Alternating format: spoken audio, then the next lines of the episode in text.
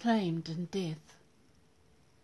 I couldn't help thinking that if Whakaari White Island was in the US, the special forces would have gone in and taken everyone out in one sweep and not left anyone behind. I wish the police had not stopped the helicopter pilot from going back, or anyone else.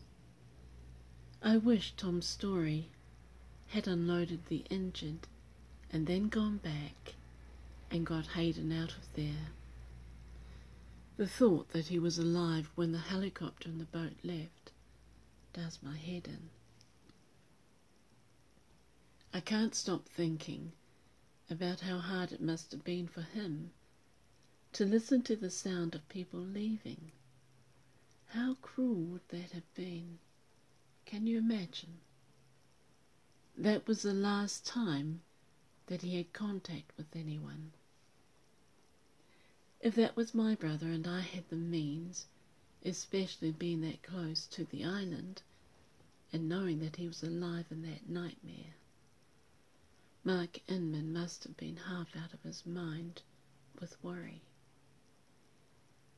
Tom Storey, the pilot, is young, and he's no maverick, or he would have gone back without waiting for permission. It's not like I blame the police exactly. Well, maybe I do. But I know that their priority is public safety.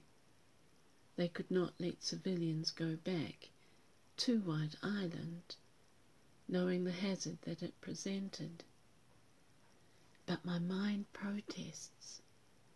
If only someone had gone back, defied the orders and the warnings, and just rescued Hayden, who was still alive then. Everyone talked about there being no chance of survivors but they did not make it clear that he had been alive and that they chose to let him die. Whatever else might be said, they'd better not sugarcoat what they did. Own up and take responsibility for choosing to let him die. Leaving an injured man alone like that, alive, was a death sentence. The sea was rough today, churning and crashing violently. It was very unruly. They're never going to find Hayden Marshall Inman now, I thought. Not in that. There was a small window of time when someone could have reached him, but that's gone now. With the way that the sea is, good luck on getting it to give him up. They move too slowly, and he's beyond them. But it's not all bad. At least the sea went back to claim him.